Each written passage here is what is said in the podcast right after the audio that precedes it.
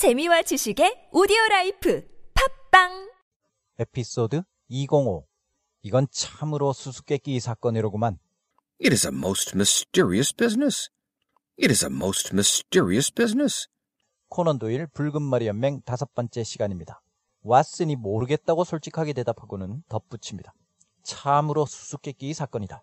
It is a most mysterious business.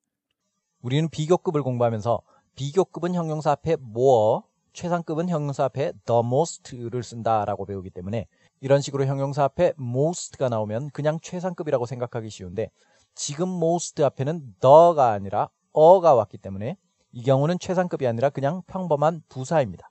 특별한 기능은 없고요. 참으로, 대단히, 매우라는 뜻의 부사입니다. 우리 에피소드 일 성실함의 중요성 백오에서 공부했었죠.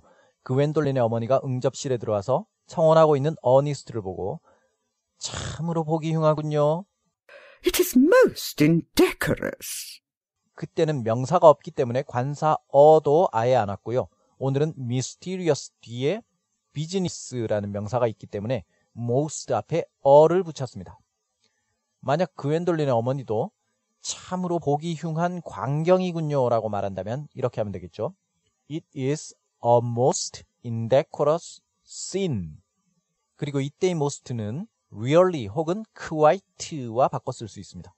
It is a really mysterious business. It is quite a mysterious business. 자, 이때 주의하실 것. quite를 쓸 때는 관사 어가 quite보다 뒤로 갑니다.